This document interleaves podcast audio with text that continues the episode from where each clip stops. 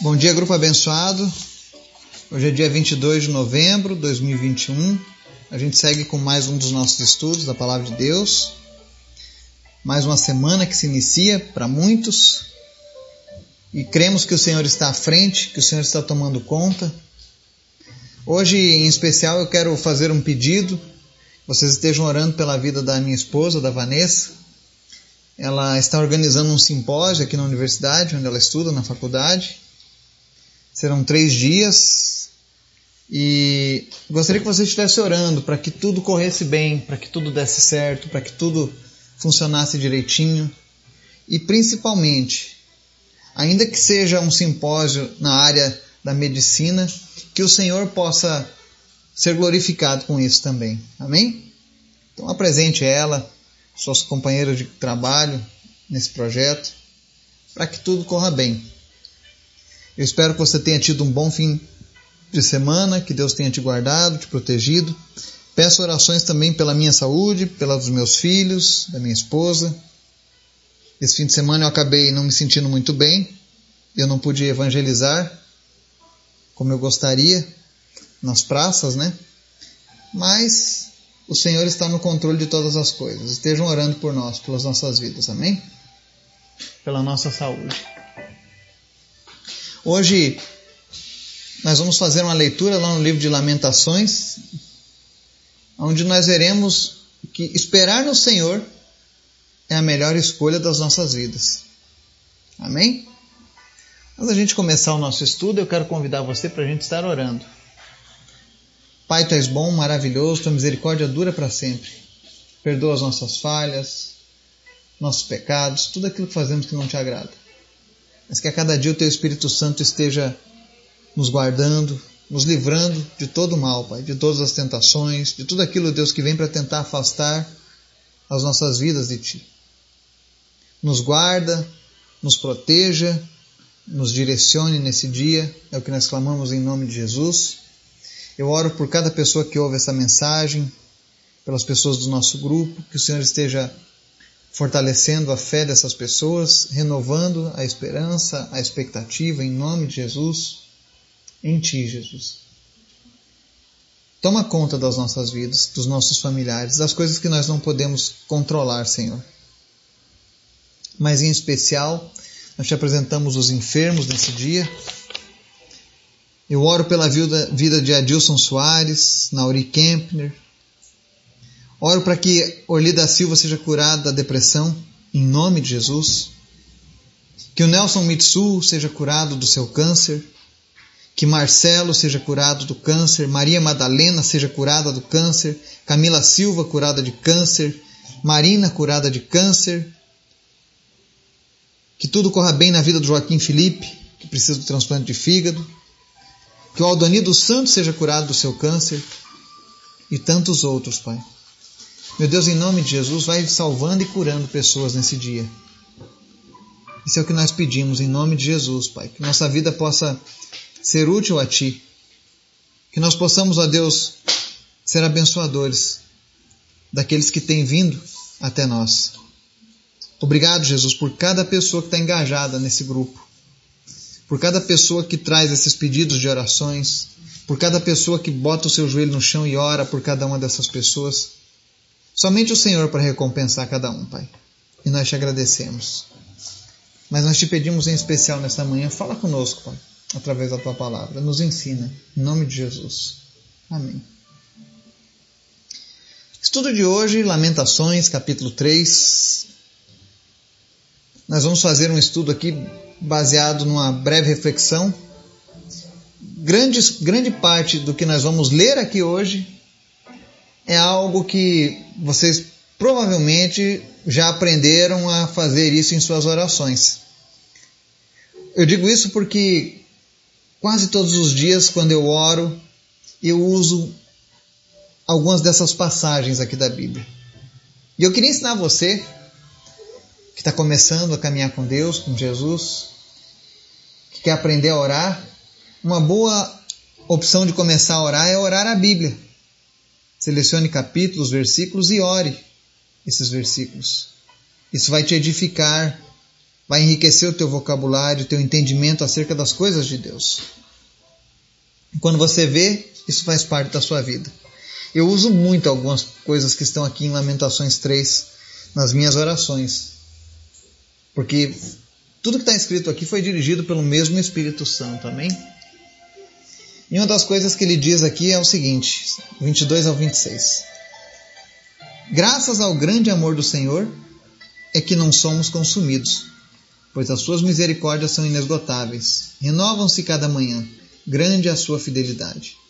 Digo a mim mesmo: a minha porção é o Senhor. Portanto, nele porei a minha esperança. O Senhor é bom para com aqueles cuja esperança está nele, para com aqueles que o buscam. É bom esperar pela salvação no Senhor. Amém? Então, nós vemos aqui nesse estudo o profeta Jeremias sendo tocado por Deus através do Espírito Santo, ele nos deixou essas palavras belíssimas de reconhecimento a Deus. E você vê que ele está demonstrando uma grande alegria e gratidão a Deus, confiança extrema. Talvez você diga assim: ah, é muito fácil. Mas quando ele escreveu isso, ele estava praticamente dentro de um poço, vendo todo o seu povo sendo levado para o cativeiro, muitos sendo mortos ao fio da espada, e uma promessa de 70 anos de sofrimento para o povo de Israel. Mas ainda assim, com todas essas coisas ruins acontecendo, ele, Jeremias, o profeta das lágrimas, o profeta chorão, demonstrava a sua integridade diante de Deus, a sua confiança com o nosso Deus. E aí ele começa explicando o tamanho do amor de Deus por nós. E ele diz assim: graças ao grande amor do Senhor é que não somos consumidos. Então, o motivo pelo qual nós estamos hoje vivos, de que nós temos hoje uma chance de nos achegarmos a Deus, é, é graças ao grande amor do Senhor.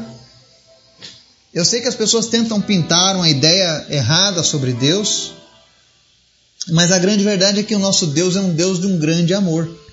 E graças a esse grande amor não somos consumidos. Consumidos de quê? Consumidos pelo pecado. Punidos. Muitos de nós, por conta da nossa desobediência, da nossa falha, do nosso pecado, nós merecíamos ter sido punidos, exterminados da face da terra. Mas a causa de não ter acontecido isso é porque o Senhor tem um grande amor. E aí ele diz assim: As suas misericórdias são inesgotáveis, renovam-se cada manhã. Eu sempre oro, Senhor, obrigado porque as tuas misericórdias se renovaram sobre nós essa manhã. Todos os dias a misericórdia do Senhor se renova sobre as nossas vidas. Quando o dia amanheceu hoje, Deus virou a chave da misericórdia mais uma vez sobre as nossas vidas e renovou essa misericórdia. Renovou a, a nossa chance mais uma vez. Enquanto nós tivermos vida, nós temos uma chance de experimentar a misericórdia do Senhor e alcançar a salvação prometida por Ele. E isso tudo que Deus está dizendo aqui realmente ocorre, porque no final do versículo 23 ele, ele diz assim: Grande é a sua fidelidade, Deus é fiel. Deus é fiel à sua promessa. Deus é fiel ao seu propósito de amar a humanidade.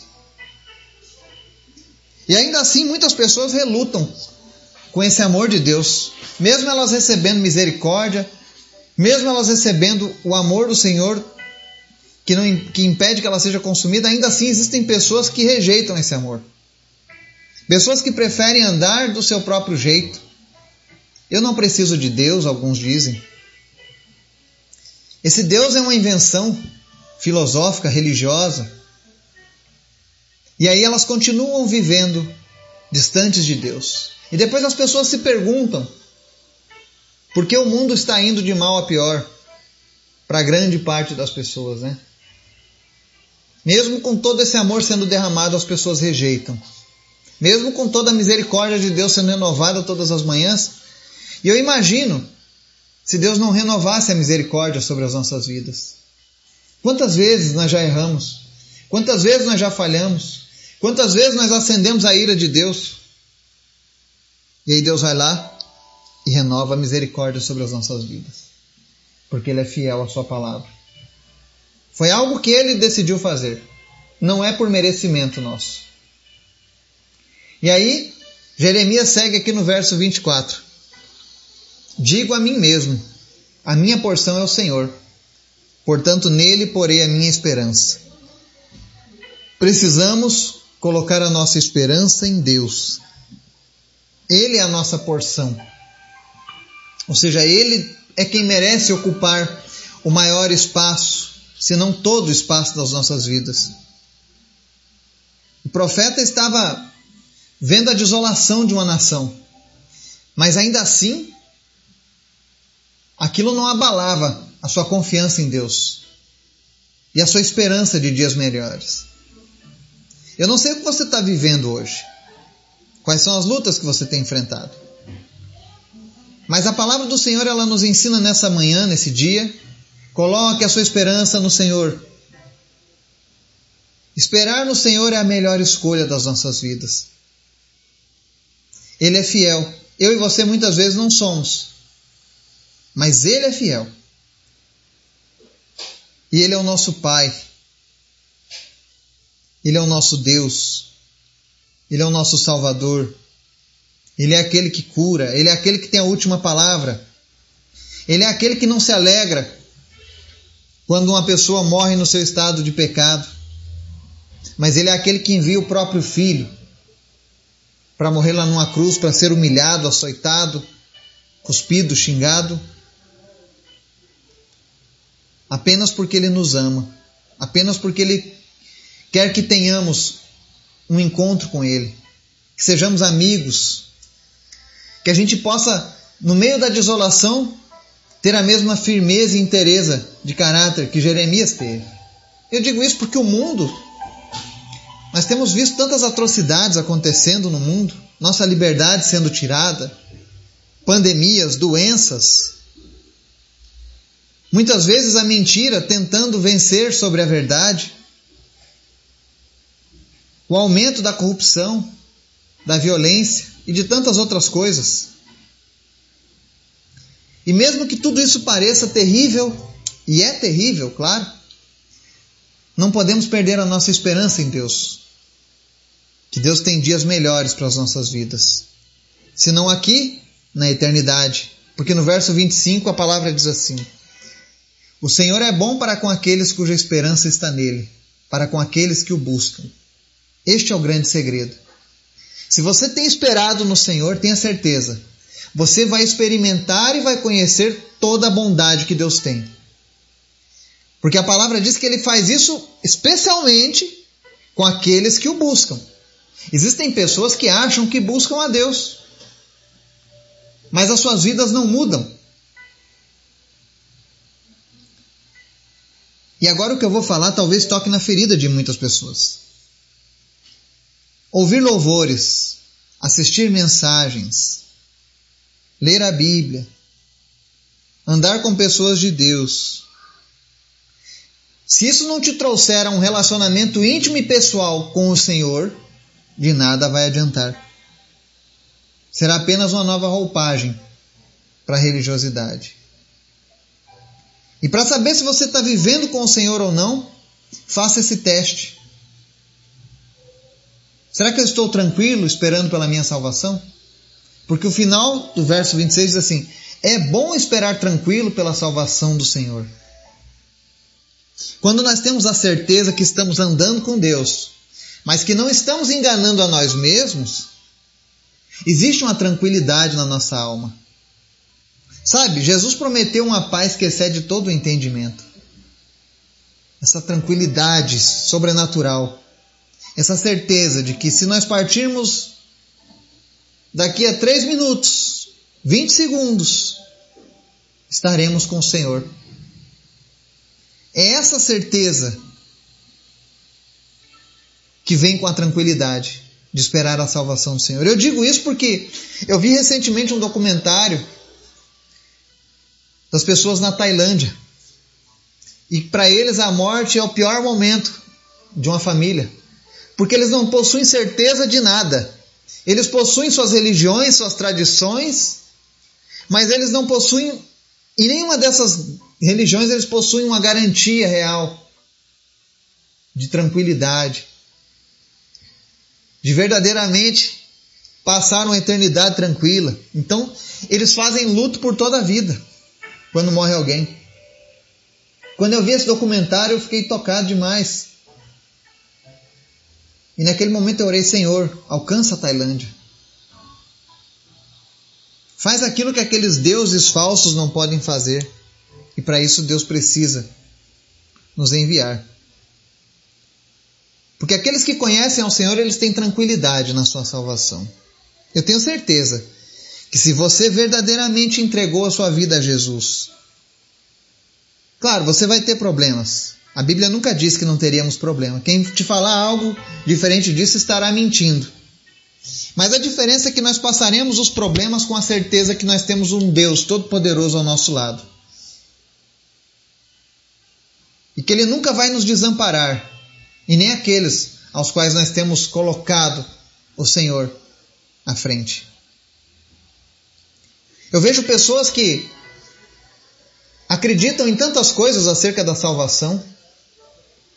Por exemplo, aquelas pessoas que creem na reencarnação da alma. Elas nunca estão tranquilas. Porque elas não sabem se pagaram o seu karma, se cumpriram todos os seus propósitos, se voltarão numa nova vida, talvez sofrendo mais. Eu já vi as, as mais absurdas explicações para o sofrimento humano. Ah, você nasceu aleijado, paralítico, porque na outra vida você era isso, isso e aquilo. Gente, isso não está na Bíblia. A Bíblia diz que Deus é bom, sempre bom, mas que o pecado, quando entrou na humanidade, ele corrompeu a criação do Senhor. E Jesus é o antídoto para essa corrupção da criação. O sangue de Jesus ele tem o poder. Por isso que nós oramos por cura, nós oramos por libertação, nós oramos por salvação. Porque Jesus é a resposta para todas as nossas preces, é a resposta para todas as nossas necessidades. Não importa o que esteja acontecendo no mundo, não importa o que esteja acontecendo na sua cidade, não importa o que esteja acontecendo ao seu redor, se você estiver com a sua mente focada, se o Senhor for a sua porção, todos os dias você vai saber: olha, hoje é um dia difícil, mas a misericórdia do Senhor foi renovada sobre a minha vida. E o melhor de tudo, elas nunca vão acabar, são inesgotáveis. Então coloque a sua esperança no Senhor. Apenas no Senhor, porque é dele que vem o nosso socorro. E quando você colocar a sua, a sua esperança de fato no Senhor, quando você estiver de fato buscando Ele, você vai experimentar o quanto Ele é bom. E aí, a bondade dele é tão maravilhosa que você vai esperar com tranquilidade na sua salvação. Nada vai te abalar, porque você tem certeza de, de quem é que está guardando a sua vida, de quem é que está guardando a sua alma, de quem é que te prometeu a salvação. Não foram homens que andaram nessa terra, mas foi o próprio Deus quem prometeu salvar-nos. E Ele sim é fiel. Que o Espírito Santo de Deus venha trazer paz no teu coração nesse dia. Que Ele venha derrubar os sofismos, as mentiras religiosas e colocar o verdadeiro Jesus para fazer habitação na tua vida. Amém? Que Deus nos abençoe. Em nome de Jesus. Amém.